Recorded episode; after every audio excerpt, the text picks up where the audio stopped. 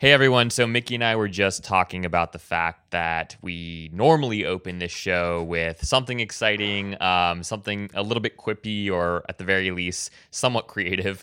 Um, and we were both just chatting about the fact that, in light of just everything happening as schools reopen and then shut down again, uh, it's it's kind of a Debbie Downer week, wouldn't you say, Mickey? Yeah, I mean, there's some bright spots out there, but you know, when you look at uh, schools opening and sending students back home a week and a half or two weeks later, and and in reading articles about what schools really did or did not do to prepare, um, you know, I'm I'm certainly not in a place to Monday morning quarterback uh, and assess that. But it's it's it hasn't been a week of lots of really super positive news uh, coming out in our space. Yeah, yeah. Well, um, folks, hopefully the, our conversation today on this week's episode will be uh, will be a bright spot um, and serve as as a good way to finish off a, a tough week and, and, and a tough season. But um, you know, well, I think you know what. Uh, let's can we pause right there and say, you Please. know what? It's it's not just a tough week; it's a tough season. It is, and it I is. think it is. Part of it is we're just feeling the exhaustion that has occurred over the past 12 weeks. I see that with some of my clients on our calls. It's been low energy all week, starting with Monday. Um, I'm having, I don't know, on average, nine calls a day this week for the entire week. Um, so it's, I don't know, maybe that also weighs in, but I just see it in folks that it's, we're a little more tired than we typically are because we had to work harder and we had to do many more many more things differently than we're used to and i think that has a lot to do with it and then you know just re- reading you know all this work we put in to prepare for the fall and we're sending folks home a week and a half into it yeah yeah that's deflating yeah it's deflating and i just think you know to me i think it's important to at least acknowledge it so how about we take it from there we're starting to turn this around already. I feel it. Good. If good. not, we'll always talk about traveling. We can always we can shift. yeah, that's true. That's true. Um, but uh, but welcome everyone to another episode of Fanatical Fridays.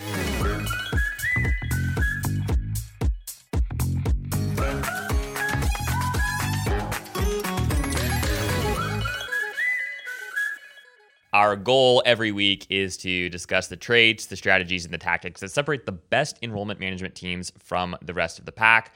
And, you know, again, in light of everything that's happening, not just this week, but as Mickey uh, pointed out, throughout the season, uh, we want to do something a little bit different today and just talk about how do you essentially make decisions um, in a moment of chaos. And I actually had a, a great conversation with the CMO of Purdue University yesterday, Ethan Braden, who, if you don't follow him on social media, I highly recommend that you do.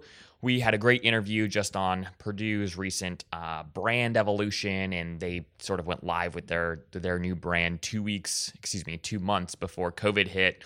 Um, and he just talked so eloquently about a lot of the challenges that they experienced, you know, but also a lot of the uh, the ways in which they were able to build really really strong community in a moment of crisis. And a couple of the things that like really uh, stood out in my conversation with him was he talked a lot about the importance of zooming out. And he said like if you look throughout history, you look to some of the greatest leaders in, you know, uh, a, a wide variety of fields one of the things that people are the, the the thing that really separates sort of like leaders from just followers and from um, you know change makers from just your average joe is really the ability to in a moment of crisis in a moment of chaos to stop to pause and to zoom out and understand okay what is really at play here? What's really really going on? And then understand okay what are the things that are within your control? And then what are the things that aren't within your control then, once you've identified the things that are within your control, how do you make decisions to further those things um, that are within your control? So, a good example of this would be like, okay, maybe you have zero control over whether or not your school is going to shut down two weeks after after it opens up.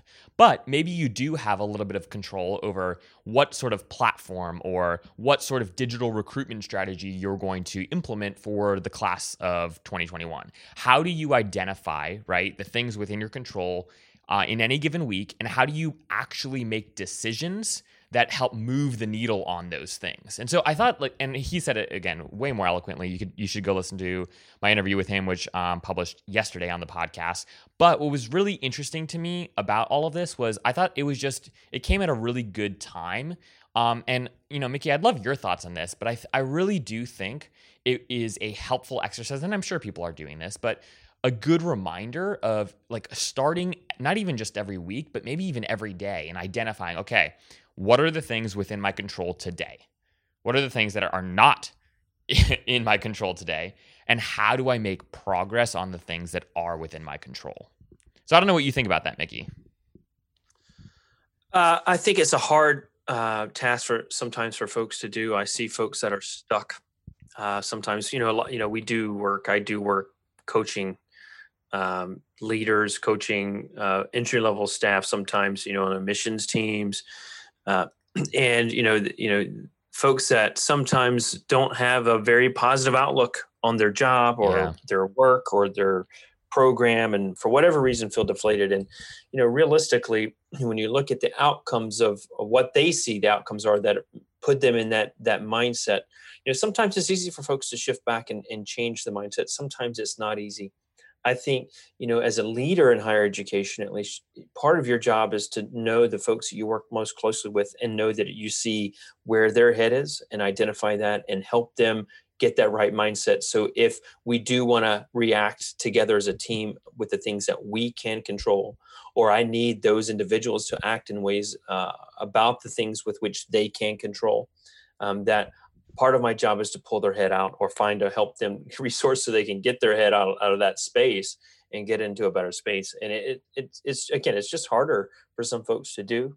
Um, you know, and a lot of times, a lot of my conversations gets down to, I, I see that you, you know, you're you're talking about, you know, the issues here and the issues there, but those are all with other departments that aren't a part of your department. Yeah. What is it that we need to be doing today for you, you to achieve what your department needs? Yeah. And if there truly is something that someone else is holding you back, truly holding your work back, then let's address it. We don't want to overlook and say those aren't issues, but we can't let those issues that impact other things other than our work hold our results back. Yeah. You know, and at the end of the day, if I'm a leader of that person, I have to remind that person that, you know, that's great and I understand that that's an issue. Thank you for bringing it up. But my job is to evaluate you on your performance and your results. And if those things you're uh, that are holding you back aren't impacting your performance directly, and your performance isn't where it needs to be, you still get docked for that. Yeah. And that still comes up in your performance evaluation. So my job as a leader, as your leader, is to help you work out of that and work towards these results that we need to achieve our goals. I love that. I love that. And you know, it's bringing a couple things to mind. One is sort of this this idea. It's you know, it's it's in many management books, but this idea of identifying sort of like the three big rocks for the day, for the week, whatever it might be. And I love this as like a a framework to think about priorities. And I think once you've identified the things, whether you're a leader and you're, you've you've helped your team identify the things that are with, within their control that they do need to make decisions on, that they do need to move forward within a week or uh, even you know in the day to day, then it comes to okay, of those things, what are like the three big rocks, the three most important things that you're you are going to move forward, you are going to get done, and I think you know, some of this is so basic, but I think in a world and in a moment where there is just so much frenzied chaos, I do think people need they need to understand that they still do have control over some things. And I think like right now, like what I see on social media in um, you know, in the higher ed space, what I see as I'm talking to folks is sort of like this everyone's very understanding right now, which is a good thing, right? Like, oh yes, we totally understand, like, you know, COVID and oh yeah, it's just a mess, blah blah. And I again, there's a lot of valid reasons to be upset, to be concerned, to be frustrated, but right? I still think that there is work to be done and there's a lot of that work to be done. And what people really do need is they need help identifying again, what is within their control and how do they ha- actually move the needle in their day to day and you know, block out some of the noise. Again, I'm not saying ignore the realities, but I do think as teams, as enrollment management teams, what we all need to be doing right now is really focusing on the things that we do have the ability to to change that we do have the ability to move forward even as sort of the world sort of seemingly uh, not crumbles but is is is ever chaotic. So i guess to you know wrap up this this sort of uh, section of today's conversation my hope is that our listeners today can walk away and as they think about next week, as they go into the weekend and they think about next Monday, is how do you help your team move sort of those three big rocks each day um, forward? And how do you help kind of give them a vision for, hey, we are going to make progress on these things. Like we we can move forward on these things, um, even though so much is outside of our control. Awesome. Do you, are you going to kick it off then? yeah, yeah. No, I mean, so okay, great. Yeah, so here here's an idea for for folks. Um, so I think um, one of the best things that enrollment management teams can do as they think about strategies for recruitment for uh, you know either the spring or, or in most cases next fall is think about personalization. So you know personalization is something that isn't new. We've been talking about it in in higher ed for for years. You've probably sat through a number of presentations at conferences on the importance of personalization and personalized communications yada yada. But i really think now is the moment to be even more different in how you personalize your communications to prospects. Because the, the reality of the situation and we've talked about this before is that most people are going to be evaluating schools this fall and you know into into the spring in a through a virtual lens. Like there's not going to be that in-person experience for most folks. And I think that the way in which to uh, to stand out in email communications is not just using a personalized first name token or using a personalized hey, we know that you're a, you know, insert grade level here sophomore um, and starting to think about your your college journey yada yada. But I think what would be really interesting for folks to pay attention to in, in the spirit of like focusing on things that are within your control is as you get into next week, how can you look at all of your communications that you did last year, right? Your, your all of your drip sequences, your search campaigns, whatever whatever you you did last year, and how do you sort of like comb through that and think, how do we make this even more personalized? How can we make this even like 25% more personal down to the uh, the individual prospects we're trying to reach? How do we segment, you know, 30% more this year than we did last year? And I think that those sorts of things, right, are actually within your control. Like you are able to do that. Um, and I think that that if it's done, hopefully some of that has been done already, but if it hasn't been done, I think that that it is a really great way to spend, you know, next week and and maybe even the following because at the end of the day, everyone's going to be competing for, uh, you know, uh, uh, time and space and real estate in the inbox or uh, time and space and real estate via you know my phone if you're texting me um, with your ad campaigns etc and so what schools really need to be thinking about is like okay in a sea of sameness how do i be different? Um, and i think difference really does start with being especially personal. So, Mickey, I don't know if you have like any thoughts on this or or any good examples to kind of point to here, but when I think about how do folks move the needle this week? How do I how do folks do things that are productive and within their control? The first thing that really surfaces is this idea of revisit your communications and make them, you know, 25 to 35% more personal. So I'm gonna I'm gonna add a little extra context. Please, please. Um, so I agree. We need to make it more personal. Sometimes the challenge in doing that is not having the right information in our within our technology to help us make it more personal. Hmm. Yeah. So what is it we want to make more personal, and do we have that information? If we don't, then how do we begin collecting it so that we can then make it more personal? I think that's important.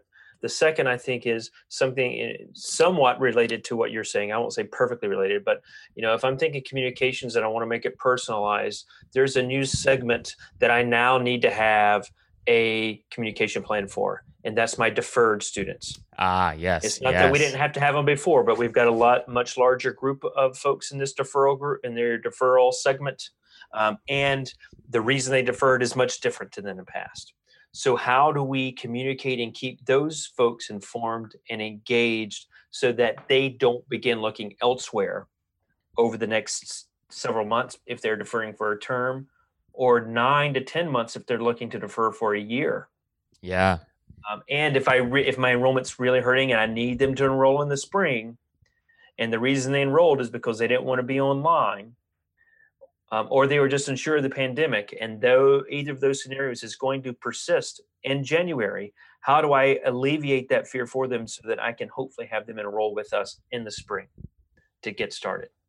You know, I think those are things that need to be um, in consideration those are also offer you some opportunities to personalize because that should give you more information. These are students who are accepted, maybe even deposited. Yeah, yeah.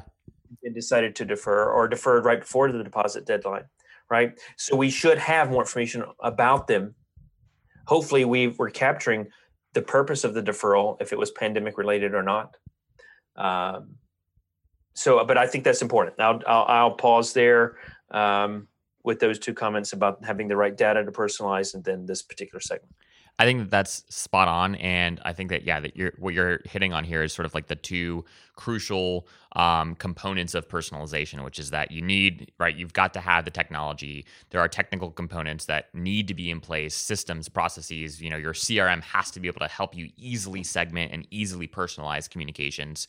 Um, and then right, the other hand, which is on the other side of things, which is the content. Like, how do you be creative and how do you be different with the kind of communications that you're sending and the way that you're talking to different segments of students? And so one just uh, idea for folks to think about is um, there are a lot of tools. Um, like if th- this is sort of like a pro tip, and again, I know that this isn't going to work well for everyone in every context, right?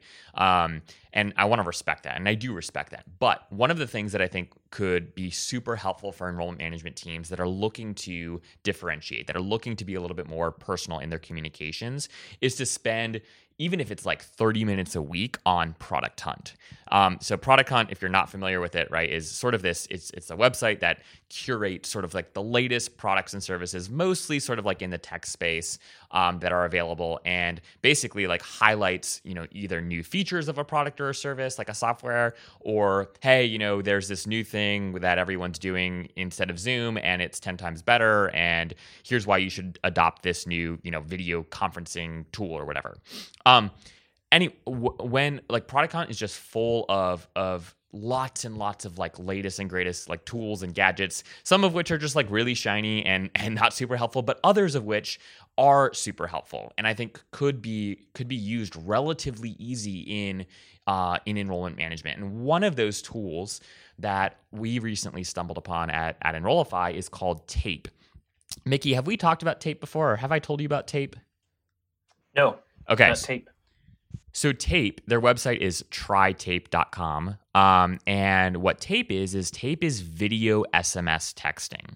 So it enables you to record uh, custom videos, and then assuming you've got a contact's telephone number, um, cell phone number, you can send them an email excuse me, gosh, send them a text and they get a text and there's like a, a little GIF that plays immediately when they see the text and then you can click on that link. You can click on on the gif itself and it'll pull up a uh, story like experience. So like an instagram story like experience or a um, snapchat like story experience. Um, and then what the, the coolest part is there's a, a cta that's like embedded um, in the in the communication which enables you to like quickly schedule a call with an admissions counselor or uh, you know start your application. You can put whatever cta in there that you want but it is a really really uh, personalized uh, channel and and it's just very different. And so i my how i first experienced this so i found them on product hunt.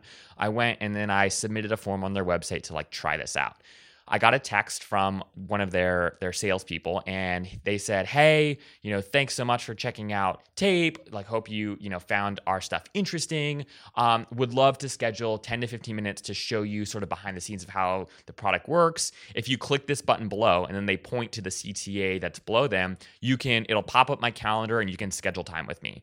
So I went and I I clicked the CTA uh, they had like a Calendly link integration. I cl- I went and found this guy's schedule, and literally within like seconds, I had booked time with him to better understand the product. So all that is to say, it's a very, very long way of saying that this sort of uh, this sort of tech is super, super different, and I think is a great example of something that enrollment management teams could do to increase uh, the personalization within their communications flows, and quite honestly, just stand out again emits a sea of of of sameness. So again, I don't know I don't know if you've used any tools Mickey or your clients have used tools for like video SMS before, but this was the first thing that I had seen quite like this.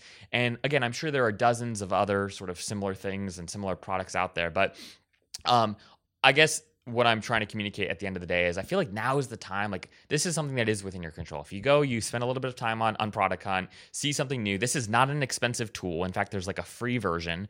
Um, and think about like bringing this to your director, bringing this to your VP, and say, hey, like we're trying to be different this fall. Like our budgets are you know slashed. We get this, but could we try experimenting with this new tool? And if we include this in our post inquiry or post app communications, um, we think it'll you know uh, move the needle on, at the very least, delivering a more personalized, unique experience to prospective students. So I'll pause there, but uh, and I could talk about these sorts of tools and gadgets all day, but would love your sort of kind of quick ideas or, or quick thoughts on whether or not that's a that's a good approach, Mickey. Well, I, I, I like it. It's it's definitely different. I've I've seen a tool that can do something similar to that before. I don't remember the tool, um, but um, I know I walked away thinking I like the idea and concept of being able to um, to use video in, in your text like that if you can. Um, I know if I was probably in someone's shoes who likes it, wants to do it, and needs to find a way to get my um, director, dean, VP, or whomever to say yes, I probably would go ahead and create my trial account and yeah, create one and send it to them. Create my own uh, and send it to them. Um, that way, uh, almost as a way to kind of let them see what it looks like before I even tell them. Yeah.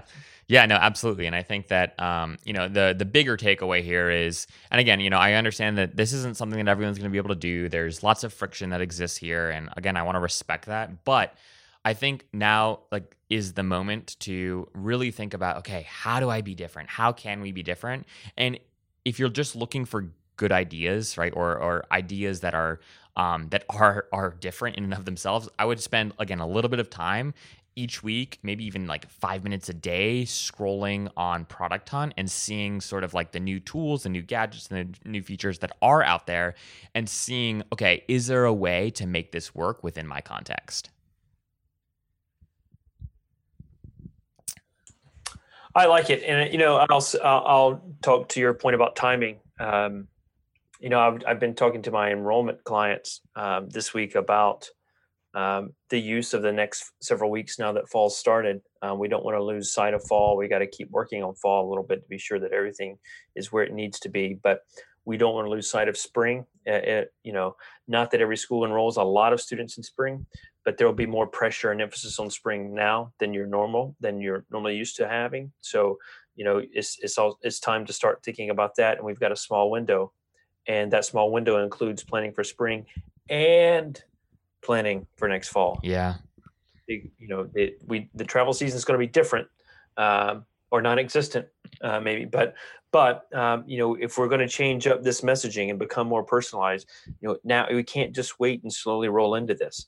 Um, it, it needs to happen, you know, very quickly.